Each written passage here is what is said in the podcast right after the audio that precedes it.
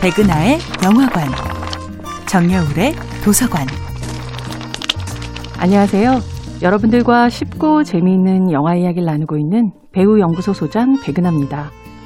백은하의 영화관에서 이번 주에 만나보고 있는 영화는 2018년도 영화 플로리다 프로젝트입니다.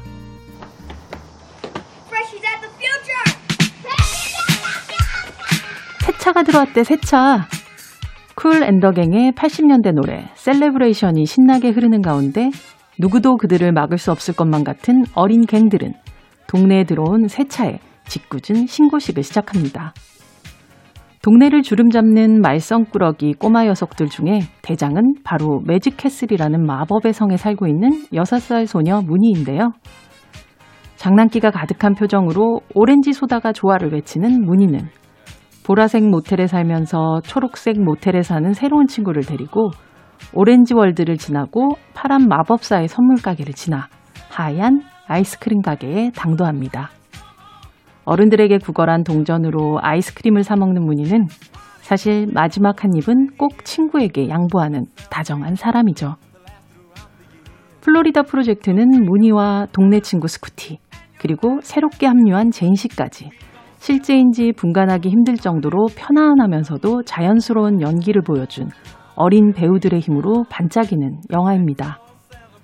특히 영화의 실제적인 주인공인 무니 역을 연기한 배우 브루클린 프린스의 연기는 그야말로 마법의 가루를 뿌린 느낌인데요. 2010년생인 어린 배우 브루클린 프린스는 촬영 당시 영화 속 무니가 그랬듯 고작 6살이었습니다. 동네를 활보하며 장난을 치고 엄마와 함께 트림을 하는 딱 그 나이만큼 천진한 모습을 보여주다가도 어른들이 울려고 하면 난 바로 알아 라고 말할 때면 세상을 다 이해하는 어린 현자 같은 연기를 펼치죠.